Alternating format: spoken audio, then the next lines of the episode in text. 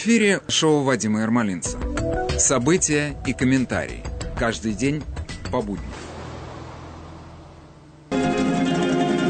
Утро Нью-Йорка и окрестности. Микрофона Владимир Малинец. Мы начинаем наш новый трудовой день с выступления коллектива из не очень солнечной Сибири под названием Underwood. Далековато они расположились от нас, но состояние нервное наше передают отлично. Молчим и курим, курим и молчим, молчим и курим, курим и молчим, молчим и курим, курим и молчим, молчим и курим, курим и молчим.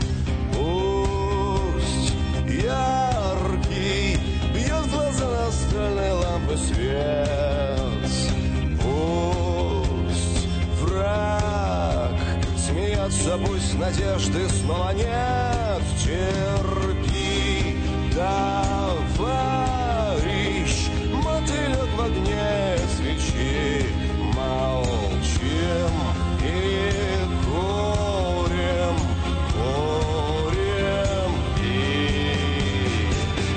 Сомнения прочь, теперь мы разведчики В наших сердцах. Любовь и кузнечики В наших устах. Автоответчики.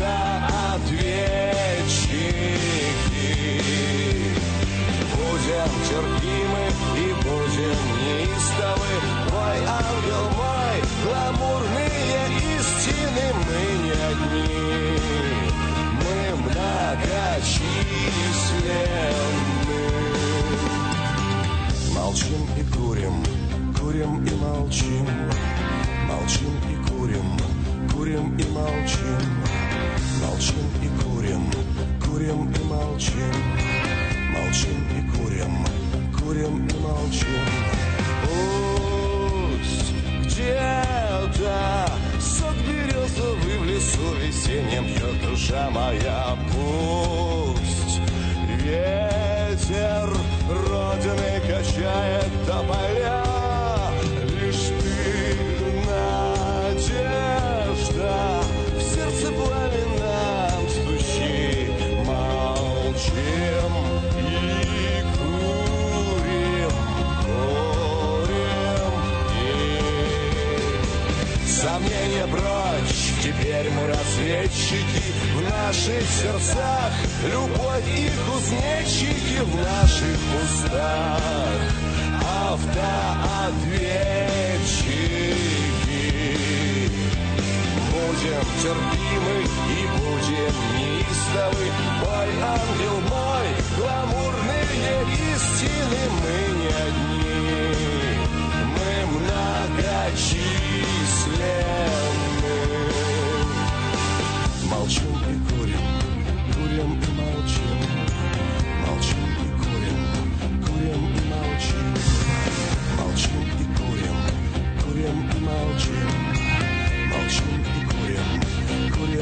молчим Сомнения прочь, теперь мы разведчики В наших сердцах.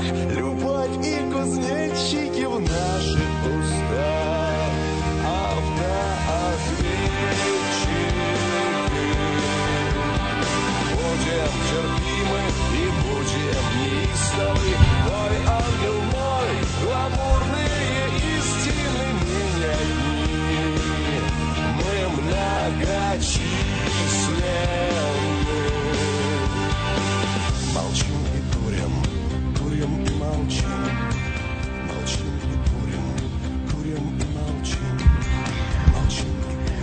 Вот так вот и мы курим и молчим. У кого ты спросишь, так как мы вообще победим? Наши победят? Я думаю, это люди слева, и справа. Один и тот же вопрос. задают. Наши как? Как вы думаете, наши победят 3 числа? Во-первых, непонятно, конечно, получим ли мы хоть какие бы то ни было данные 3 числа. В Пенсильвании на три дня оттянули объявление результатов голосования через Верховный суд. Это знаете, как на это можно посмотреть?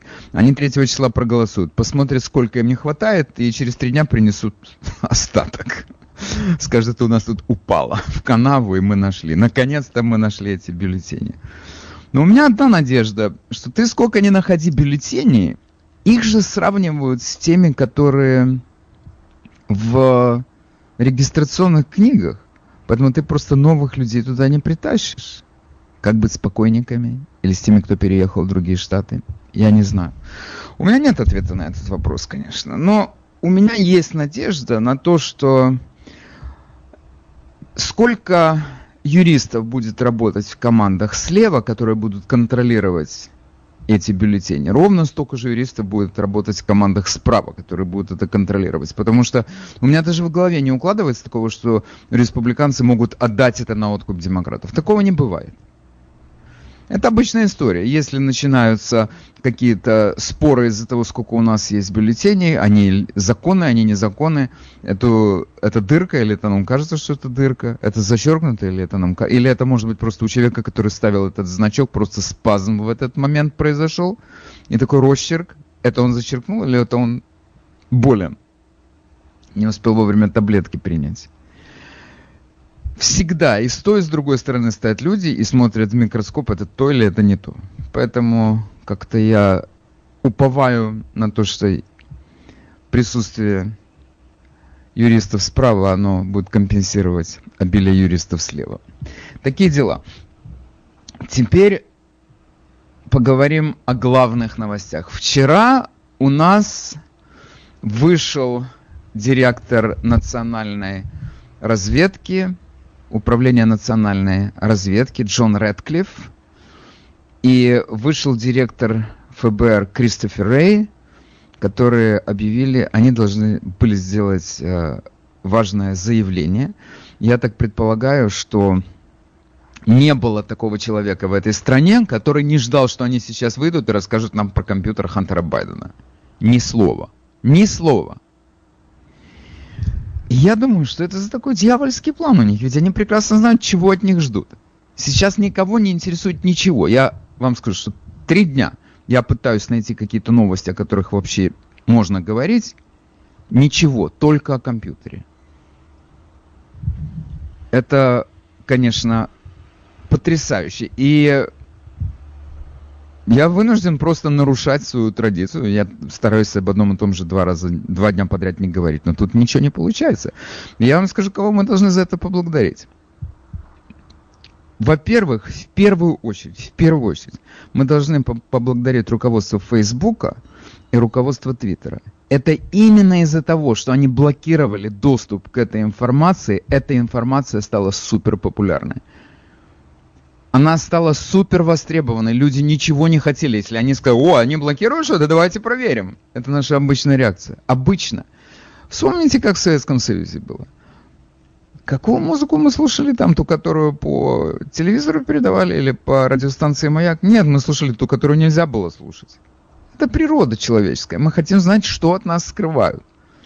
Это очень что-то сильно сладкое и вкусное, что начальники хотят между собой поделить.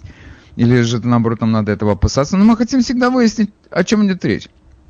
Когда эти две гигантские компании, эти монстры технологического мира начали блокировать это распространение этой информации, которая появилась в Нью-Йорк Пост. Это был сигнал. Ребята, самое главное здесь. Движуха тут. Теперь мы три дня, какие три дня, уже неделю, мы ни о чем другом не говорим. Спасибо товарищу Цукербергу, и его коллеги из Твиттера. Молодцы. Умри, лучше не придумаешь. И даже сейчас то, что левая пресса отказывается говорить об этом, это подогревает интерес к этому делу. Это то, что они говорят, это все, знаете, это русские придумали. Это вообще эта история с русскими, это чистой воды паранойя. Это та, та же самая история, когда кричал этот, ему сказали, вообще, мы не, мы не знаем, этот генерал Форестол, он когда-то кричал, русские идут, не кричал, но такая есть легенда он выпрыгнул из окна и э, с этими словами. Говорят, что, не, что в Манхэттенской гостинице, если я не ошибаюсь, он не выпрыгнул из окна, он из другого окна выпрыгнул. Но это не суть важно. Миф существует о том, что был когда-то такой у нас военный, который был когда-то даже министром обороны Соединенных Штатов, и он с криком «Русские идут!» выпрыгнул из окна. Так его, потому что русские просто у него были повсюду, Особенно начиная из того пространства, которое у нас называется одним словом под кровать. Русские у него были под кроватью тоже. За каждым углом они были. Это сейчас ты слушаешь, что говорят эти ребята. Это русские идут номер два. Значит, я вчера не поленился. И я взял, между прочим, на своем блоге, это все для своего блога сделал, взял, перевел все твиты, которые принадлежат руке а точнее пальцем сенатора-демократа из Коннектикута Криса Мерфи. Это клиника. Значит, слушайте, я вам сейчас расскажу все, что он написал. Просто в Твиттере. Он начал он твит с того.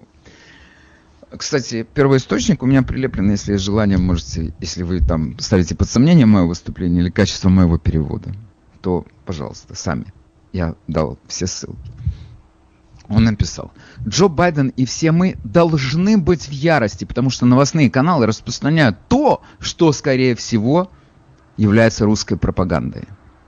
И далее он идет прямо по пунктам. Первое. Я видел данные разведки. Дезинформация. Цель России в 2020 году. Вот что мы знаем и вот почему мы не должны принимать это.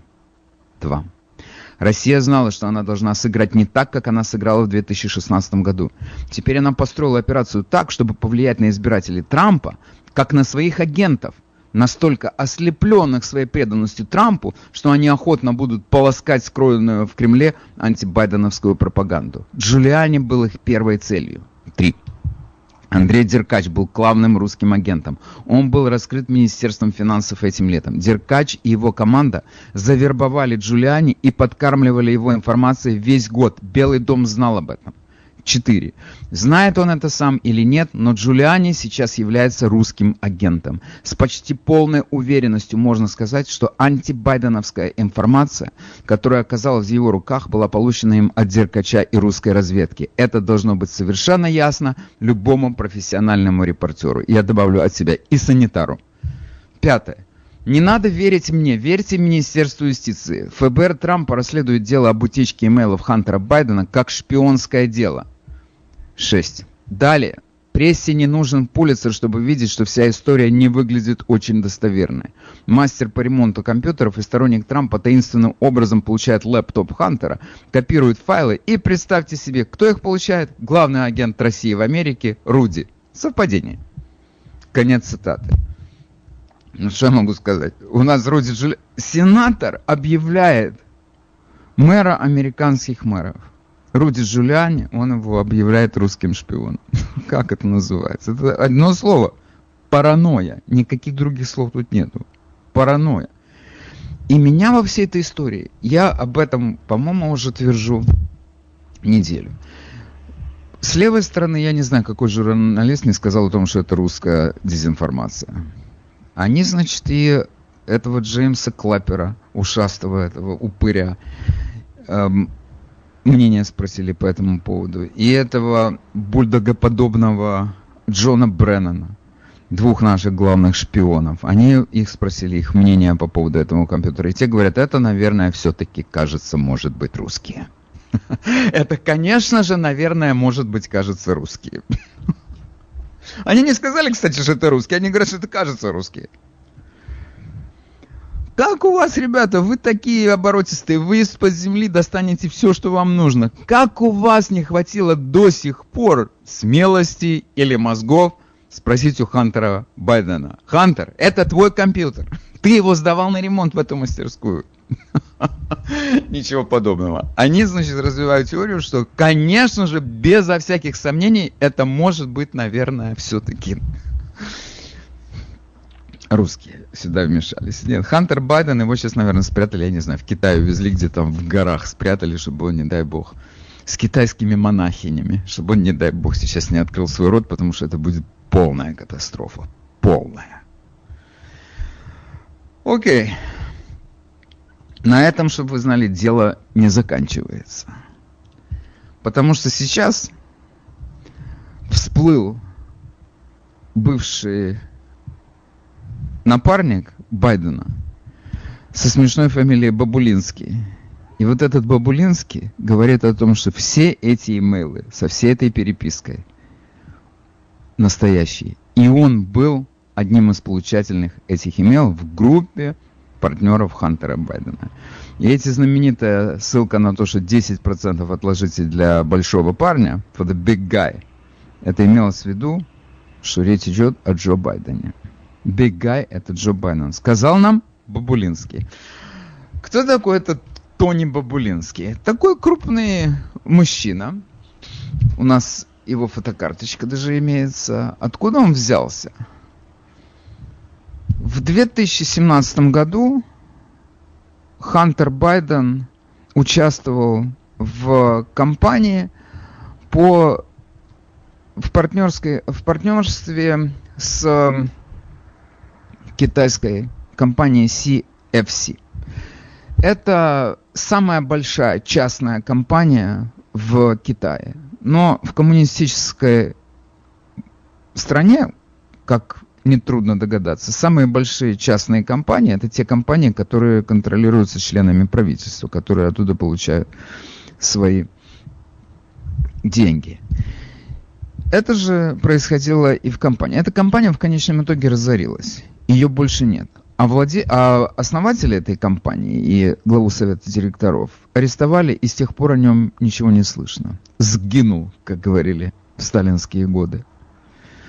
В 2017 году группа американских инвесторов решила завязать отношения с этой компанией, и неделю назад Нью-Йорк Пост обнародовала один из имейлов который был найден на компьютере, предположительно, Хантера Байдена, в котором тот написал, кто и как должны, должен получать доходы.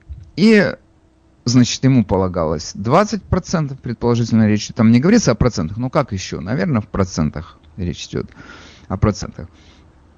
Он должен получать 20%, и еще 10% от доходов должен получить Big Guy. Кто такой Big Guy? Непонятно было, кто такой Бегай, но появился, откуда ни возьмись, Тони Бабулинский, который был одним из шестерых человек, получавший эт- эти письма, эту электронную рассылку. И он сказал о том, что Big Guy это был папа Хантера Байдена, который всегда и во всем давал сыну консультации, что делать и что не делать куда идти и куда не идти. Он был его главным консультантом, сказал Тони Бабулинский. Но теперь как-то яснее становится. Он подтвердил, он написал, он выступил с официальным письмом. И в этом письме много интересного. В частности, про Байдена, где он сказал, что всегда, столько, сколько он знал, Хантера, его папа был его главным консультантом, и на этот раз то же самое. И произошло то же самое, и это предприятие был, в нем участвовал и он тоже. Теперь я на всякий случай хочу обратить ваше внимание. Тут есть один э, очень интересный момент. Это было, это все произошло в 2017 году. Письмо датировано 13 мая 2017 года. Хантер, э, Джо Байден уже не был вице-президентом. Верно, это так. И мы можем между собой сказать, он был свободным человеком, от каких бы то ни было обязательств перед правительством и страной. И он мог участвовать в каких угодно предприятиях. Это все так, но почему же он тогда открыто об этом не говорит? Почему он нам многократно заявил, что он никогда не имел никаких никакого представления о финансовой и коммерческой и предпринимательской деятельности своего сына. Ведь это то, что он нам говорил многократно. Его сын взрослый мальчик, который всеми своими делами занимался сам. И вдруг оказывается, что не просто сам, а он его консультировал, и он даже получал какие-то деньги. И как он их получал? Мы не можем проследить по его э, налоговой ведомости, получал он эти деньги или не получал. И какая-то сумма, речь идет о процентах, речь идет о миллионах или речь идет о сотнях тысячах, непонятно. Есть э, еще один появился персонаж. Это тот человек, который послал эти имейлы. Это некто Джеймс Джиллер. Джеймс Джиллер был сотрудником, консалтинговой компании, которая называлась G2CR. И одним из владельцев этой компании был Руперт Мердок. Владелец, если я тоже вам, если вы забыли, я вам напомню. Fox News и New York Post. И через свои каналы им очень легко оказалось подтвердить, что да, действительно, Джеймс Гиллер посылал этот имейл, и он абсолютно достоверный. Но теперь Хантеру Байдену нужно будет действительно появиться перед людьми и объясниться. И главное, Джо Байдену тоже нужно будет появиться перед людьми и тоже объясниться. Теперь эм, очень интересная такая деталь, немаловажная. А как, с, как нам быть с этим, с, с этим Бабулинским? Он кто такой вообще? Что нам о нем известно? Он сам, он написал, значит, открытое такое письмо с объяснениями, кто он и что он, где он рассказал, что он бывший морской офицер, что он внук человека, который раб, работал, в, 37 лет прослужил в армейской разведке. Он сын военно-морского офицера, который прослужил на флоте 20 лет. И он брат еще одного морского офицера, который прослужил на флоте 28 лет. Сам он прослужил 4 года э, в военно-морском флоте и вышел оттуда в отставку в звании лейтенанта. У него есть clearance, э, то есть доступ самого высокого уровня к информации правительственной. И он занимался тем, что он э, работал в группе подготовки офицеров. Но уже сам не служил, а в качестве, как я понимаю, гражданского лица. Значит, помимо этого он участвовал в различных предприятиях, которые были связаны с Китаем, которые он, видимо, хорошо знал. Теперь самая важная деталь, возможно, этой всей истории – это русский шпион, ну, человек с такой биографией, может быть русским шпионом? Слушайте, все может быть. Мы не знаем, но мы предполагаем, что человек с такими достижениями и с такими связями, он, наверное, все-таки найдет другие источники заработка. Но самое-самое интересное, он сказал, что он демократ, и что легко проследить, это открытая информация, то кто и кому жертвует. Все пожертвования, которые он делал за свою жизнь, Тони Бабулинский, он делал кандидатом от Демократической партии. И, как он сказал, по его собственным словам, все, что я, все, чего я добился в своей жизни, я добился благодаря демократам. И, кстати, я так предполагаю, что именно его лояльность Демократической партии открыла ему двери э, в дом или в офис Байдена, который ему доверили как своему участие с ними в одном предприятии. Ничего себе. Теперь подождите, это еще не все. Есть еще один уча... есть еще один партнер э, Хантера Байдена, которого э, зовут Бивен Куни. Что это за имя Бивен, я не знаю. Но это несущественно. Я видел его фотокарточку. Он похож на человека, а не, скажем, на Бивера какого-нибудь. Он передал моему любимому расследователю, журналисту Питеру Швайцеру свою переписку, электронную переписку со своими партнерами, 26 тысяч имейлов, в которых есть имейлы, отправленные и полученные от Хантера Байдена. Его посадили в тюрьму, он сидел в тюрьме. Он сидел сперва в лагере общего режима, где можно было работать. Это большое дело для тюрьмы, потому что там можно, говорят, нормальный человек там может с ума сойти от безделья. Но он был в лагере самого легкого режима, и вдруг его внезапно вчера или позавчера перевели в одиночную камеру в другой тюрьме. Почему? Потому что стали опасаться за его жизнь. Я не знаю, а, одиночная камера, она кого-то предохраняет от чего бы то ни было. У нас тут был один педофил знаменитый, его задавили, или он сам себя удавил именно в одиночной камере. У нас здесь Metropolitan Correction Center. Джефф Эпстайн. Не произойдет того лишь самого с э, этим Бивином Куни. Вообще, вся эта история предполагает, что если сейчас кто-то хочет замять этот скандал, надо убрать пару человек. Самое страшное, что надо, если начинать кого-то убирать, то надо начинать с сыновец э, нашего главного кандидата, потому что это он, папина проблема номер один всю жизнь, и просто сейчас эта проблема стала невыносимой. Невыносимо неразрешимой. Старикану можно посочувствовать, безусловно. Так влипнуть. Но с другой стороны, а кто сделал вот такого раз, разбалованного Борчука, которому все дозволено? Это его воспитание. Одним словом, вот что у нас сейчас стало известно. И это все, безусловно, будет раскручиваться еще еще еще. И в конечном итоге Байдену нужно будет отвечать, какие-то давать внятные ответы на эти вопросы. Они говорят, это все русская пропаганда, и это все э, Руди Джулиани нам привез из Кремля.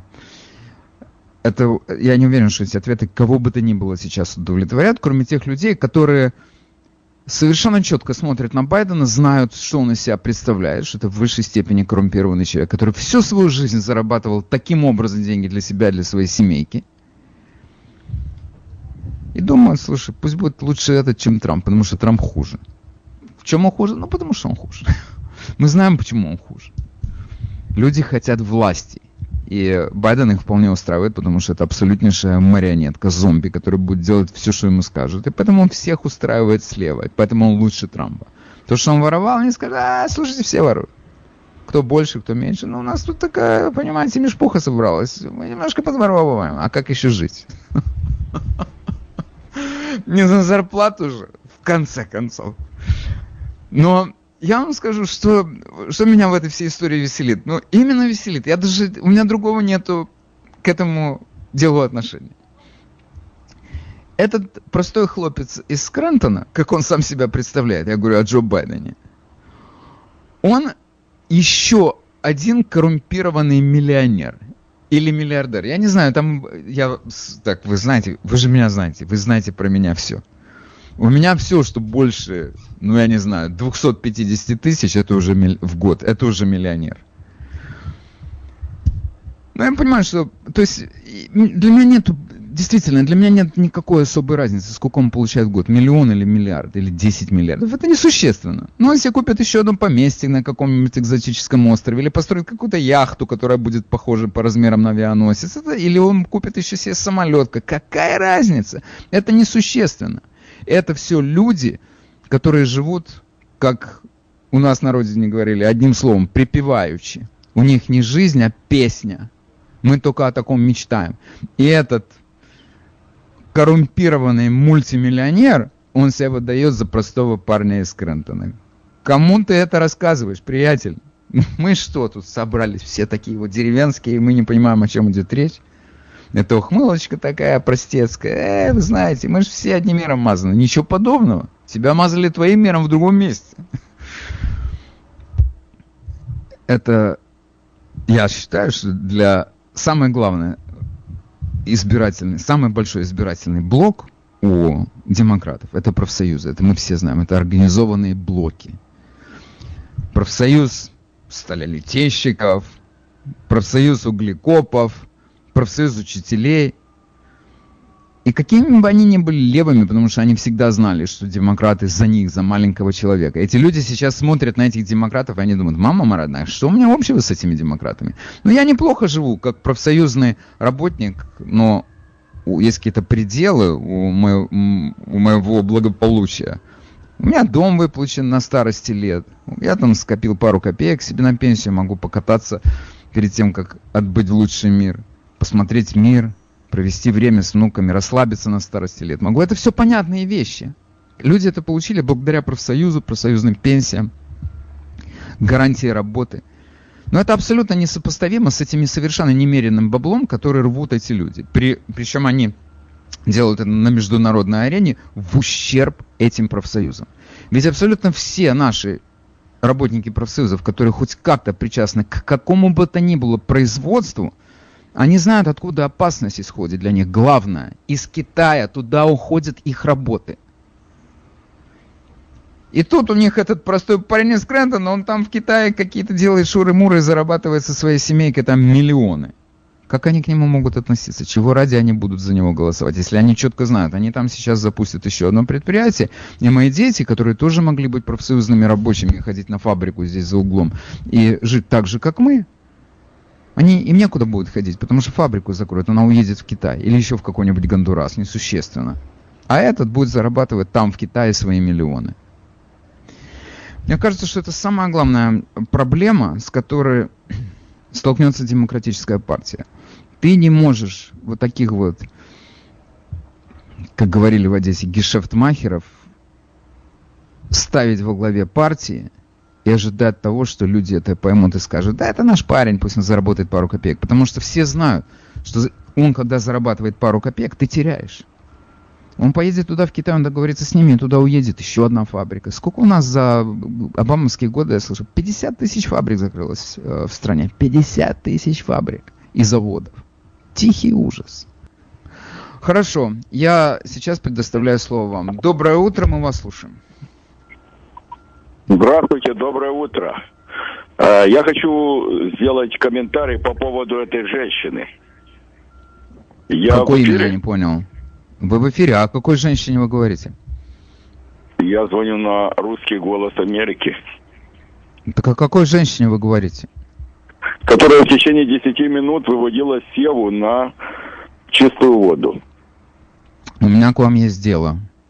Позвоните завтра на русский голос Америки до 7 часов утра. И сделайте то, что вы хотите сделать сегодня. Сегодня у вас уже ничего не получится. Всего хорошего. Доброе утро, мы вас слушаем. Доброе утро. Я опять хочу сказать защиту Хантера Байдена. Как бы он не был глуп, самый сильный инстинкт человека – инстинкт самосохранения. И я подозреваю, что он этот компьютер умышленно забыл. Слушайте, вы знаете что? Вчера об этом говорил Раш Лимбо. Раш Лимбо сказал следующее, что наркоман, а, совершенно деградировавшая личность, идиот, и тем не менее оставить такой компьютер просто так невозможно. Любой идиот, любой наркоман может вспомнить, прибежать на следующий день, прийти в себя через неделю, оставил компьютер. Я, хорошо, я вам скажу честно, вы знаете мое кредо, все возможно. Объясните мне, зачем он это сделал? У всего есть какое-то объяснение. Рашлин бы сказал, мы об этом скоро узнаем. А что вы скажете? Зачем ему это нужно было? Он папе хотел отомстить? Или, а, я не знаю, папу наказать я уже хотел. сказала, это инстинкт самосохранения. Это э, защитная, это последний э, отчаянный жест для защиты собственной жизни. Он хотел а как он защитит себя? Он защитил себя таким образом, что он показал, что он винтик в этой машине. И он совсем не был злодеем, как я сказала вам в прошлый раз, который спланировал это преступление. Он просто был глупым исполнителем-курьером. Но этот курьер неплохо зарабатывал, я вам на всякий случай хочу да, сказать, это да, не курьер. Да, но, но это, другая, это другая доля ответственности, потому Слушайте, что у этого преступления есть, есть другие э, злодеи. Но он своего папу крепко подставил. Это а па- как папа, похоже, жертва, папа, похоже, тоже жертва, но э, я помню, когда-то Обама сказал, что напрасно Джо ты сунулся на влез в эту игру, потому что это может очень плохо для всех нас закончиться. Но, скорее всего, именно это Обама и подозревал. То есть э, они, э, и Обама, и Байден, э, оба Байдена, они просто э, игрушки в чьих-то руках. А в чьих руках мы, возможно, снова узнаем. Ну, вы меня простите, но я не нахожу ваше эм, объяснение убедительным. Я не... Хорошо, пусть это будет так, как вы рассказали. Вам не кажется, даже кажется странным, что все это произошло а, в декабре прошлого года? В смысле, даже не в декабре. В декабре этот компьютер попал в руки ФБР. А он его а, летом, если не ошибаюсь, принес э, на ремонт. Да, это меня это, не, это он так, на, на ту же то есть это он загодя так, то есть это он загодя, он решил это так загодя сделать? Ну, потому что он поним, понимал, э, куда он влип. И я говорю, самый сильный инстинкт, я как психолог вам говорю, у человека сильнейший, самый мощный инстинкт – это самосохранение. И действительно, каким бы ты ни был э, недоразвитым, э, ты хочешь жить. И он хочет жить. Ну, вы знаете, я еще раз повторю, мое кредо, все возможно. Все, что мне нужно, это как-то немного поточнее объяснить, кто ему угрожает. И я, я этого не знаю. он решил я, спасаться. я этого не знаю. Я могу только предположить. Я этого mm-hmm. не знаю. И, и наш я ФБР играет на, на руку этой компании. К сожалению, не нам, okay. не Трампу. Ну хорошо, спасибо вам за участие в передаче. Спасибо. Сегодня у нас э, большое событие в жизни, как вы знаете. Сегодня будут э, президентские дебаты, дебаты кандидатов в президенты США. и э, я уже, можно сказать, считаю секунды до этого выступления. И я хотел бы обратиться к вам с вопросом. А что вы хотите сегодня услышать от Трампа? Что-то такое реальное? Это все это последние дебаты перед выборами. Что вы от него хотите услышать? Потому что, с одной стороны, я понимаю, что тут масса людей, которые уже сделали свой выбор. В некоторых штатах уже начали голосовать. Уже у нас тут говорят, что больше 20 миллионов человек уже проголосовали. Именно на этом основании не хотят торопиться с а, назначением в Верховный суд нового члена. Но чего вы хотите услышать от Трампа в надежде на то, что его слова как-то повлияют на тех, кто еще не знает, что им делать, на колеблющихся. А, доброе утро, мы вас слушаем. Доброе утро, Вадим и окрестности из Бостона. А вот я хочу несколько слов добавить к выступлению вот этой женщины перед прерывом последней. Она специалист, это чувствуется. Она psychologist. Это чувствую. Даже не знаю ее, я могу это сказать. И то, что она сказала, имеет под собой абсолютно правильную основу в отношении характеристика, характеристики Хантера. Хантер не дурак и не идиот. И он, получив курьерскую работу, хорошо, высоко оплачиваемую курьерскую работу, понимал, что она сопряжена с опасностью вплоть до жизни. Но тогда, в то время, когда он работал, когда он это делал и получил там какой-то откат от этого, э, не было для него так опасно, как сейчас. Сейчас за его жизнь я бы гроша ломаного не дал. Я бы гроша ломаного не дал. Ему надо срочно спасаться, ему надо срочно защищать свою жизнь, потому что она на волоске. Это первая ступень. Вторая а, ступень подождите, у меня сейчас э, вы расскажете про вторую ступень. Вы мне должны ответить на один вопрос. Эта женщина мне на этот вопрос не ответила. А, какая ему грозит опасность? Ну, я, если ему грозит опасность, допустим, а почему он просто не отдал эти компьютеры и не бросил их там? Почему ему нужна была копия этого хард-драйва? И почему он ее дома не мог сделать? Ведь он сам ну, пошел купил external hard drive. Ему даже не, он его даже не купил там в этом непосредственно в этом заведении. Он скопировал это, ему скопировали на тот hard drive, который он принес, на external.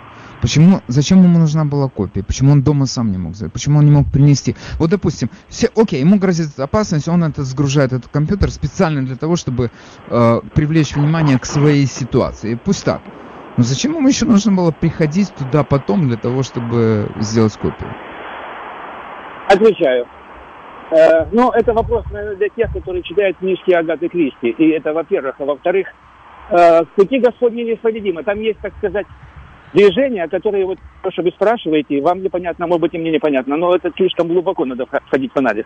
Я прос, простую линию, которая прямо mm. на поверхности. Человеку надо спасать да. свою жизнь сегодня. Она гроша ломаного не стоит. Это первая. А вторая ступень Джо. Следом за ним, если его не убрать, пойдут за Джо. И вот тогда откроются те люди, как группа людей в демократической партии, там в глубине, может быть, даже включая FBI, которые вот этим всем занимаются это очень... Ну, я не, я не готов принять... Я, хорошо, хорошо, я, я вас понял. Но я не... Вы понимаете, все, о чем вы говорите, это такие гипотезы, версии. Но я пытаюсь подойти к этому, как бы, исходя из того, что я понимаю, и то, что все понимают, и то, что все скажут, да, это так. Если этот человек хочет, Хантер Байден, хочет спасти свою жизнь, и для него этот э, лэптоп, который он там оставил, это какая-то гарантия его жизни, то он должен понимать, что если сейчас это все раскроется, его в тюрьму посадят. И вот где его могут грохнуть легко, так это именно в тюрьме. Нет? Ну, да. Да, все вари- варианты возможны теперь. И в тюрьме грохнут, но самое лучшее до тюрьмы его не допустить. Потому что там в тюрьме, во время тюрьмы там начинается следствие, там начинаются допросы, там начинаются э, репорты, там начинается то, что... В смысле, он начнет сотрудничать со следствием в обмен на то, что а его как? оставят на свободу? Конечно, конечно. Но дело в том, что ну, он хорошо. пешка, он просто, он просто вьючная лошадь. Он, он, он курьер, зарабатывающий, он может заработал там с миллиона, заработал стольник, может быть. Куда деньги? Not bad. Кто их получил действительно? Кто получил деньги, okay. которые ему Я вас понял. Буризма? Ну хорошо. Где деньги? Хорошо, я вас понял. Да, хорошо, я, вас, я вас понял. Но я вам только хочу сказать, что там буризма это слезы. Основные деньги, как мы понимаем, приходили из Китая. Уже это буризма сегодня, как мне кажется, там не главная игрок. Вы в эфире, мы вас слушаем. Доброе утро, Вадим. Вы, как, вы каким-то образом связаны с Мариной Пас, которая занимается наркоманией и прочее. Мое мнение из моего личного плохого опыта. наркоманам безразлично совершенно. Что, чего и как. Это первое. Не, не о спасении жизни идет речь, а все, конечно, нужны были деньги обратно, так предположим. Это так, очень просто. А второе, мой, мой, мое недоумение вызывает во всем этом деле, почему появились какие-то сведения о том, что педофилия и девочки молодые. Я вам объясню. Одну секунду. Это хороший вопрос. Я, между прочим, вам а, должен просто отдельно выразить признательность за то, что вы мне напомнили об этом. Я хотел об этом сказать, но как-то упустил. Значит, смотрите, у этого есть объяснение. Откуда взялась эта история с э, детской порнографией?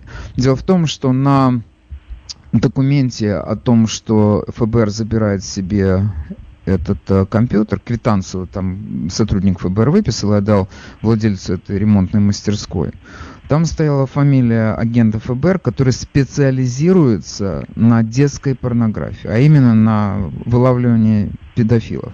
Но я, не, очень, я вчера очень внимательно изучил массу источников для того, чтобы ответить, получить ответ на этот вопрос. На этом компьютере была детская порнография или нет? Нету такого указания на то, что там была это, так- такого рода материалы. Единственное, что связывает этот компьютер со словами детская порнография, это только то, что агент ФБР, который занимается этим, забрал компьютер в ремонтной мастерской. Но это абсолютно не говорит о том, что там была детская порнография. Абсолютно. Вообще нам сегодня говорят о том, что это официальная действительно информация, что компьютер конфисковали в связи с тем, что он был как-то причастен к расследованию об отмывании денег, но не о детской порнографии. Я ответил на ваш вопрос. Нет, не совсем, потому что по, моем, по моему мнению это замена од- одной версии другой, потому что тут как бы другое дело, не государственный кри- криминал. Да. Спасибо вам большое за передачу. А, пожалуйста. Всего доброго. Ну хорошо, спасибо вам, всего хорошего. Вы в эфире, мы вас слушаем. Добрый день, это Ефим говорит. У меня такая теория, что все связано с этим компьютером э, появится в эфир во всех медиа после того, как эм, Байден выиграет.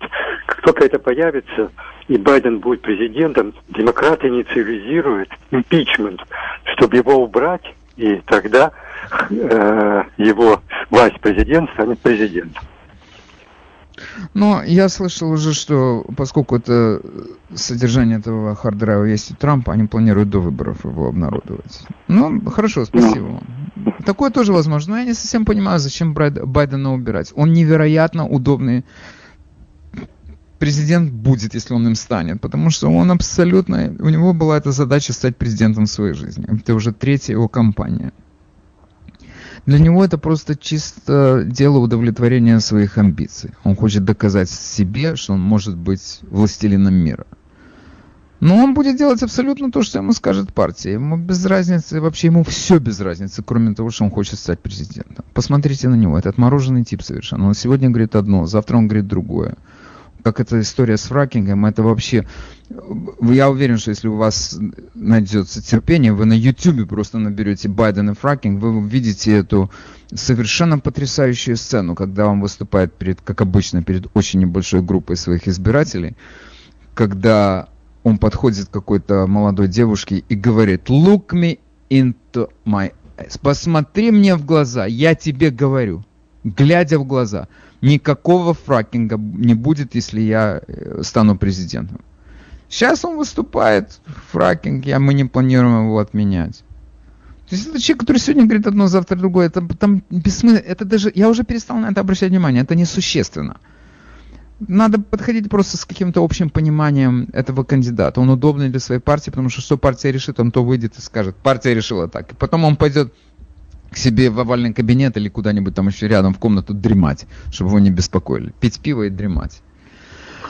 В эфире мы вас слушаем. Доброе утро, Вадим. Я вчера слышал Раш Лимба, очень внимательно там был э, спор, что они хотят Байдена как бы выиграть, чтобы он выиграл, и что, и он как бы будет слушать то, что они будут говорить. Ну хорошо, я одну секунду. У меня к вам, у меня к вам вопрос. Вас не смущает, что я только что сказал то же самое, и вы сейчас как эхо это повторяете? Но у нас тут Ну, много народу а, хочет я- выступить. Я же хочу что-то услышать свежее. Мы все хотим услышать что-то свежее, а не эхо моих выступлений. Доброе утро, мы вас слушаем. Доброе утро, Вадим. Хочу вас поправить насчет детской порнографии. Вчера а, есть такой канал, называется OAN, One American News. Сейчас очень популярный, да. на Verizon на 616 канале. Да, да. Значит, они вчера Америка показали, One, да. да, они показали куски клипов с этого hard drive а, где mm-hmm. было, ну, я просто неудобно. Там сидит молодой мужчина, голову не показано, на унитазе без штанов, а на другой рядом девочка переписывается с ним, и он с компьютером там печатает на унитазе. Еще пару таких снимков. То есть они уже выдержки даже транслировали через вот этот канал ОН.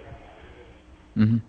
Это где-то было в районе, ну, наверное, 7.30. Вы знаете что, я, у меня, по сути, я вам хочу сказать, вообще на этот uh, канал, uh, канал One American News Network, я в свое время, когда они появились, это был такой момент, когда вдруг заговорили, Фокс э, полювел, он сейчас перешел от папы к детям, а дети левые, и это все конец Фоксу настал, и там убрали Райли и, и так далее.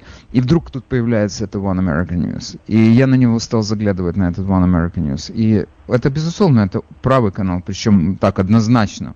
Очень он, правый, да. Да, крайне, э, почти что крайне правый, я вам хочу сказать.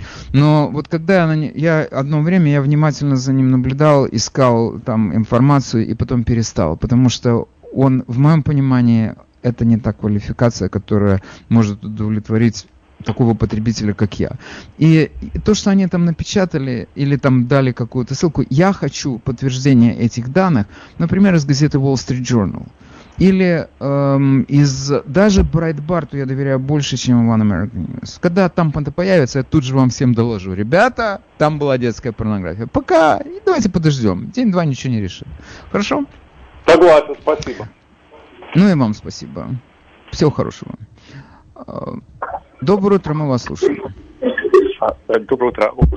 У меня какая-то такая гипотеза, по-моему, которая работает, не противоречивая, что хозяин, конечно, является Китай, потому что они как бы купили э, многих людей на правительстве. И им это, этим людям тоже не очень приятно. И то, что Байден может, младший Хантер, э, как бы хочет это, э, ну, как бы сдать, в каком-то смысле он чувствует, может, себя даже патриотом, что он как бы, как бы, ну, делать себе и своему папе, но с другой стороны, как бы пытается выскочить из той петли, в которую они все попали. Потому что ясно, что не только он и его папа получали взятки, но и многие люди появились до него. Поэтому они все как бы находятся на, на крючке. Не может быть, у него была такая идея, что с таким можно массово скачать. Вот такое okay, Хорошо, большое... Ну, хорошо. Я, я, я ничего не понял, честно сказать, но... Другие демократы тоже, да. И республиканцы тоже. Доброе утро, мы вас слушаем. Hello. Здравствуйте. Мы вас слушаем, говорите, пожалуйста. Да. Uh, я хочу такую вещь сказать. Uh, вообще-то, я, так сказать, мне кажется, что надо думать, что uh, сын Байденовский что-то там рассуждает, выбирает какой-то вариант безопасности. Это слишком хорошо о нем думать, это первое. А второе, разве не показала нам, и, и демократам тоже. Э, вся история последних, даже последних десяти лет, что все, что нам кажется, у, это будет скандал, вот это точно уже будет расследование. Разве нам не казалось так, когда Бенгази выяснили, разве, нам не казалось это про все прочие дела, подслушка Трампа и так далее, там досье и так далее, и так далее, и так далее. И это все за железной стеной непроходимый совершенно. Поэтому, мне кажется, вот это, вот все дерьмо и, и отсутствие у нас э, средств массовой информации в нашем распоряжении, ну, очень малый процент, скажем так, вот это лучшая защита э, и, и, и опять захоронение всех вот этих вот скандалов. Что вы на этот счет Послушайте, думаете? У меня... Да? Сейчас, одну секунду. Даже не начинайте второе, потому что вы мне задали столько вопросов, что я вам буду отвечать два часа. Значит, у меня к вам вопрос, э, просто чтобы мы, я понял, о чем речь, и как вы оцениваете, насколько адекватно вы оцениваете эту э, ситуацию. Вы говорите, что у нас пресса мало об этом говорит. А вы какую прессу, о какой прессе вы говорите? Конкретно назовите мне. Ну, я говорю а, об основной нашей прессе и, и, и каналах. Основная пресса это какая, все... скажите? Назовите название этой основной. Ну, МСН, CNN, Вашингтон Пост, Нью-Йорк, Таймс ну, и так далее. Вся но я, демократическая но... пресса. Погодите, но это единственный источник вашей информации или у вас еще есть какие-то? Нет, нет, это единственное. Я читаю Виктора Хансона, я читаю американцев. Я много... Так как же вы можете говорить, что у нас нет, что у нас пресса мало об этом говорит? У нас пресса только об этом и говорит. Пресса справа... Я даже не об... сказала, это что пресса об этом говорит или нет. Я сказала, что все скандалы так или иначе были уведены концы в воду что ни одного такого открытого э, большого процесса, э, который, так сказать, э, должен был быть за эти годы, хотя бы один, не было. Вот о чем я говорю. Окей, okay, я с вами согласен. У нас ну, много народу на работу потеряло, между прочим. Если вы возьмете, например, ФБР. Ну, хоть что. У этих людей очень сильная защита. Их отмазывает вся партия. Все, все, весь сектор, их сектор, их болото, за них стоит стеной, потому что они себя защищают таким образом. Там круговая да. порука, они их защищают, поэтому отправить кого-то за решетку сложновато, я с этим согласен. Да ладно за решетку, хоть бы какой-нибудь процесс был, скандал большой, как вот скандалы, э, так сказать, на нашей республике. Или слушания в Конгрессе. А с, слушания в Сенате, если вы говорите о, конгрессе, о скандале, слушание в Сенате или слушание в Палате представителей, это по-вашему не скандал? Ну, я не знаю, как вы вообще, по каким параметрам вы оцениваете, произошел скандал или не произошел скандал? Если вы, например, возьмете выступление этих мерзавцев, а, Джеймса Клапера, нашего бывшего директора управления национальной разведки, если вы возьмете показания Бреннана, если вы э, возьмете выступление э, Сузан Райс в комитете, на, в комитете по разведке, где каждый из них, которые раскручивали эту историю с русской коллюзией на телевидении, каждый из них под присягой сказал, у меня нет никаких абсолютно улик того, э, что компания э, Трампа была связана с Кремлем. Разве это не скандал? Какой вам нужен скандал конкретно? Эти люди просто заявили на всю страну, те, кто вникает и в эту всю ситуацию, что это просто банда вралей, которые делают совершает политическое преступление. Это не уголовное преступление, но это политическое преступление они совершили. Но под присягой они сказали, что в действительности, чем они располагали. Ничем. Это не скандал. Но я не знаю, какой вам нужен скандал, чтобы кто-то двери хлопнул или назвали кого-то плохим словом. Доброе утро, мы вас слушаем. Доброе утро. Вам звонила слушательница, предложила тему скандала. Если вы позволите, я хотел бы продолжить. Можно? Ну давайте. Попробуем, там посмотрим. Она выделить скандал в таком смысле, что последствия уходят в песок. А вот я, я, в моем представлении скандал состоит как бы из двух частей. Один из конфликтов, второй из последствий. Даже семейный скандал заканчивается битой посудой или разбитым носом. Если это вот скандал с Медом, его посадили в тюрьму. Финансовые скандалы с банком заканчиваются многомиллиардными компенсациями. Был скандал с Никсоном, он ушел в отставку. А уже после этого, как говорила эта женщина, последние десятилетия, эти скандалы заканчиваются не тем. Был скандал с Клинтоном в овальном кабинете. Значит, скандал оказал, имел последствия для Моники Левински, ее нормальная жизнь оказалась разрушенной, да. Но этот скандал не имел никаких последствий, ни политических, ни даже семейных, что не важно, для Клинтона. Вот вы сказали о том, что э, в Сенате э, представители э, высокопоставленные разведки сказали, подтвердили, что у них не было никаких улик. Но... Да, это 3, было. У Шипани давали показания. Трех лет проводили расследование, mm-hmm. каждый прокурор ненавидит Трампа, с трех лет проводили расследование Мюллера. Оно закончилось ничем. Каковы же последствия? Где разбитая посуда и, и разбитый нос в этом скандале? Это получается по принципу про кукарекала, там хоть не расцветай. Поэтому, мне кажется, женщина абсолютно правильно сказала, что эти скандалы, они как бы ушли в песок. То есть его, наверное, полноценно не надо сказать, сказать скандал. С Никсоном, да, скандал, а с Клинтоном нет. Вот мне так представляется. Ну, я вас понимаю. Мы хотим, чтобы виновные в чем-то были наказаны. Ну, я там, с вами вот, согласен. Ведущий вот теперь там какой-то там забыл выключить камеру и стал это мастурбировать перед всеми зрителями. Для него это не общенациональный скандал, но его лишили работы, понятное дело. А где же скандал с этими... Э, э, ну, одну секунду, смотрите, одну секунду, одну секунду. Смотрите, когда вы говорите «лишили работы», если это вы можете рассматривать как последствие скандала, то Джеймса Коми лишили работы, Питера Строка решили, лишили работы. А, то есть вы всю его команду лишили нет, работы. Нет, нет, это, нет. Я понимаю, что... А теперь нам бы хотелось их еще к ответственности привлечь уголовной. Ну. Это разные масштабы, потому что разбитая посуда и ложь политического деятеля, которое привело к тому, что три года президента Соединенных Штатов его администрация отвлекали от нормальной работы, и их лишили работы. Это разные вещи. Какой-то ведущий, который занимался ерундой, и те, которые привели к таким последствиям в масштабах всей страны.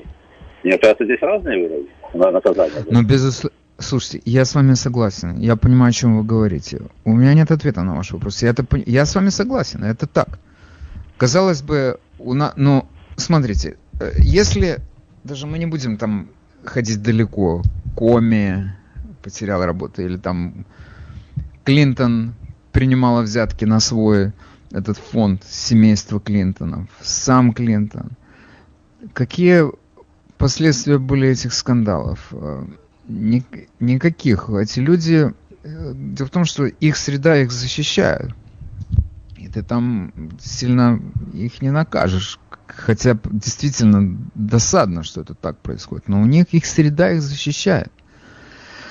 Если э, вы, может быть, видели эту рекламу, э, которую сделали эти Невертрамперы, они привлекли к этой рекламе жену э, подполковника Виндмана, который настучал на Трампа.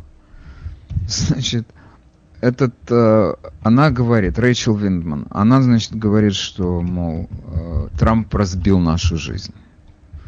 Как он разбил их жизнь, а, это непонятно, потому что этот Виндман получил, он ушел из армии, из вооруженных сил, не знаю, это армия или нет, но он ушел из э, вооруженных сил. Ну что, сказать, что он теперь у нас тут э, в метро ходит с аккордеоном и э, ждет, чтобы ему подбросили какую-то там копейку. Нет, он снова устроен на работу. И я боюсь соврать, но, по-моему, он работает в каком-то э, сейчас университете. Ну и не сказать, что он стал как-то сильно, очень сильно пострадал от этого. Но я не знаю. Среда защищает этих людей. Так просто не возьмешь. Это то же самое с этим Питером Строком. Его сейчас наняли в какой-то университет.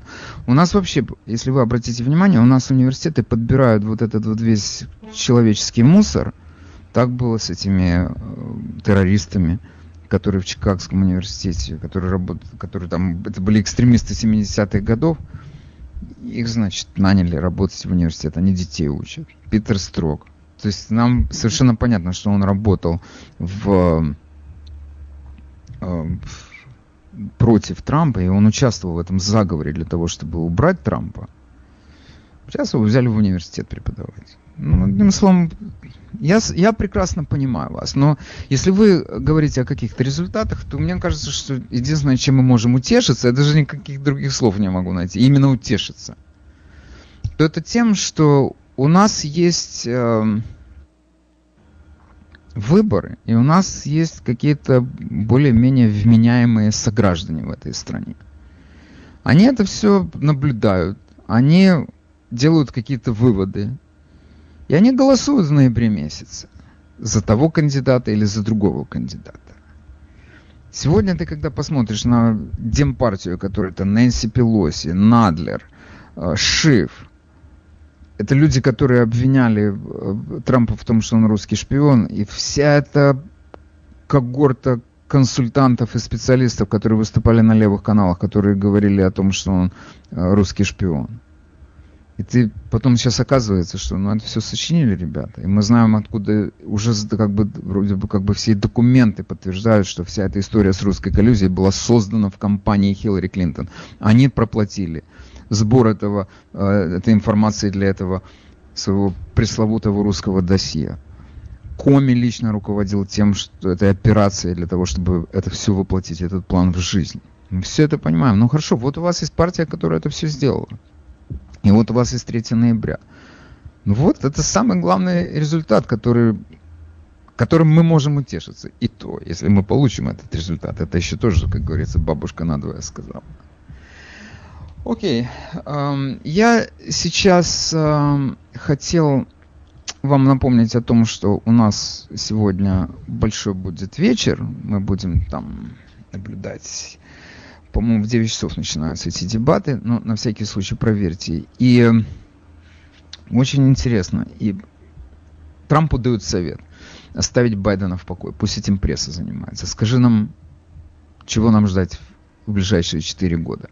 И вот у меня персонально есть, так, если бы я был его советником, я бы, ему, я бы сказал следующее, что я ставил на традиционные позиции традиционной Америки, классической американской традиции работы, ответственности и безопасности. И что я, над чем я буду работать в следующие четыре года, это чтобы вы жили в спокойной стране, безо всех этих погромов и имели работу. Потому что эта партия этого не обеспечит, и этот кандидат этого не обеспечит. Ему главное обеспечить себе собственную спокойную жизнь на старости лет. Других забот у него никаких нет. Окей, друзья мои, я на этом сегодня завершаю свое выступление. И я а, так предполагаю, что сегодня все, кто будут смотреть дебаты, завтра у нас будет о чем поговорить. Будет отличная тема для разговора. Так что делайте какие-то заметочки, когда сядете перед телевизором с блокнотиком. Возьмите блокнотик, карандашик, записывайте какие-то цитаты. И тогда завтра у нас будет интересный разговор. На этом я сегодня завершаю свое выступление. Всем спасибо. Оставляю вас на последнюю минуту с Сундервудом. Пока. Курим и молчим, молчим и курим, курим и молчим. Молчим и курим, курим и молчим, молчим и курим, курим и молчим. Пусть яркий бьет в глаза настольной лампы свет.